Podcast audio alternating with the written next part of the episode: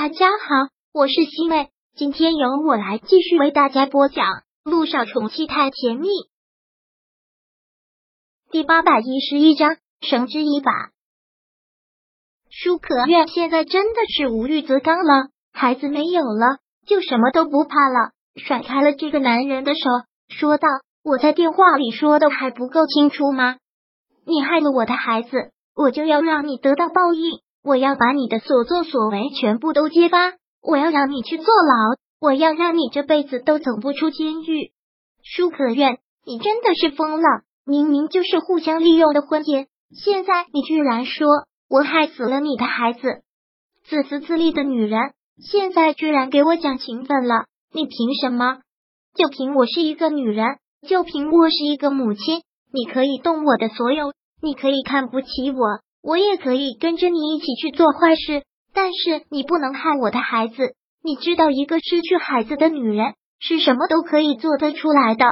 木南风，我劝你还是自己去弃守吧，把你所作所为跟警察通通的说了，也好重新处理。不要等我去告发了，真的要将牢底坐穿。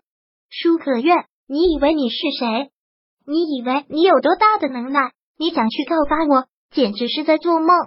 木南风真的是看不起这个女人，他想杀死这个女人，比踩死只蚂蚁还要简单。之前找这个女人的时候，他早就已经做了了解。这个女人从小就是个弃婴，渴望得到的就是钱，渴望得到的就是权利。他们两个真的是各取所需，而老爷子要求的是门当户对，所以舒可月的背景都是木南风帮忙假冒的。这个女。女人一点背景都没有，杀了他也没有人会追究。你觉得我在做梦？你有没有听过一句话：“千里之堤，溃于蚁穴。”一只蚂蚁都能撼动一头大象，你为什么认为我就扳不倒你？你也太小看我了！我没有背景，你杀了我也是白杀。从小到大，我都小心翼翼、唯唯诺诺，最会察言观色。我怎么会看不出你的心思？你就是一个狼子野心的人，我当然要为自己留一手。我手里藏了你一份罪证，就是留着必要时候保命的。如果我死了，这些东西就会被曝光，你也活不了。你留了我的罪证，你留了我什么罪证？木南风听到他说这些话，一开始是有些震惊，但后来又觉得可笑。这个女人怎么可能留着他的罪证？他也没有任何的罪证可以留下来。舒可愿，你不要自己找死！我的孩子都被你给害死了，就算我死了又能怎么样？我死了也要拉你一起下地狱！木南风，你不要太小看了一个女人，一个女人的心思总是比你们男人细。三年前的那场火灾，还有之后你串通医生用的那些药，我都留有证据。不管你信或不信，我就是要你去死，我就是要你给我孩子偿命！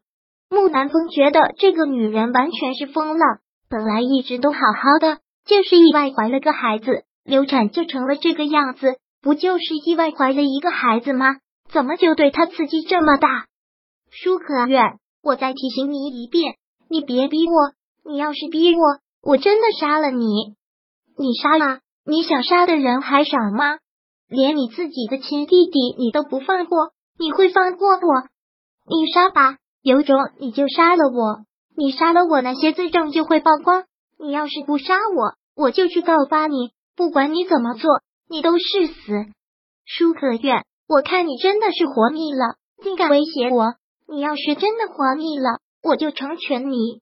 木南风说这些话，然后就掐住了他的脖子。现在他完全是狗急跳墙了。现在的情况，各种说法都对他很不利。如果舒可月说的是真的，显然他是逃脱不掉的。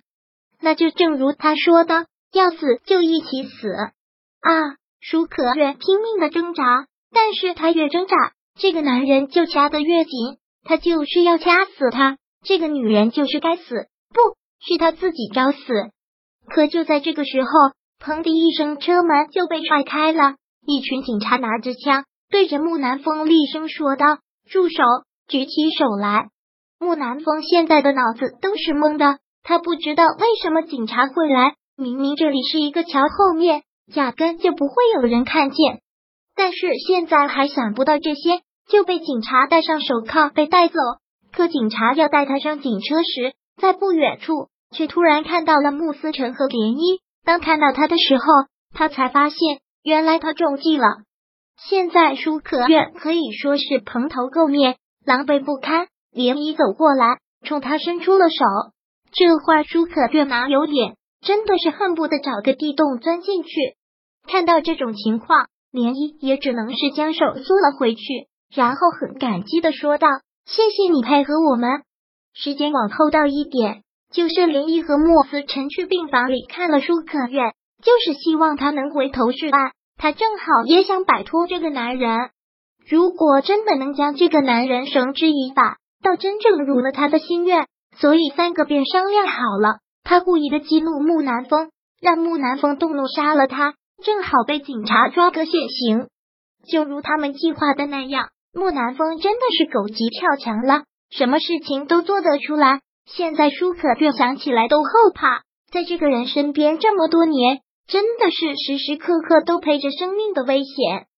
你不用谢谢我，是你们帮了我。舒可月现在真是感觉没脸见人。她刚失去了孩子，心情特别的差。我真的特别的讨厌你，但看你这个样子，也觉得心里不是滋味。改邪归正，好好做人吧，不要再助纣为虐了。连毅也不便再多说什么了。连毅过去挽过了穆思辰的手臂。其实现在穆思辰一点都不开心，他并不想看到这个结果。他终究还是辜负了爷爷的一片心，也实在是罪有应得。是，的确是最有用的，是不能被宽恕的。也好吧，善有善报，恶有恶报，这是他必须要承受的后果。穆思辰点了点头，好了，走吧，依依。穆思辰牵着涟漪上了车，舒克月就让他顺其自然吧，也不想再追究了。这件事情就到此为止。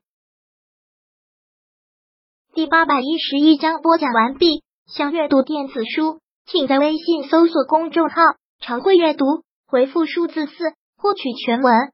感谢您的收听。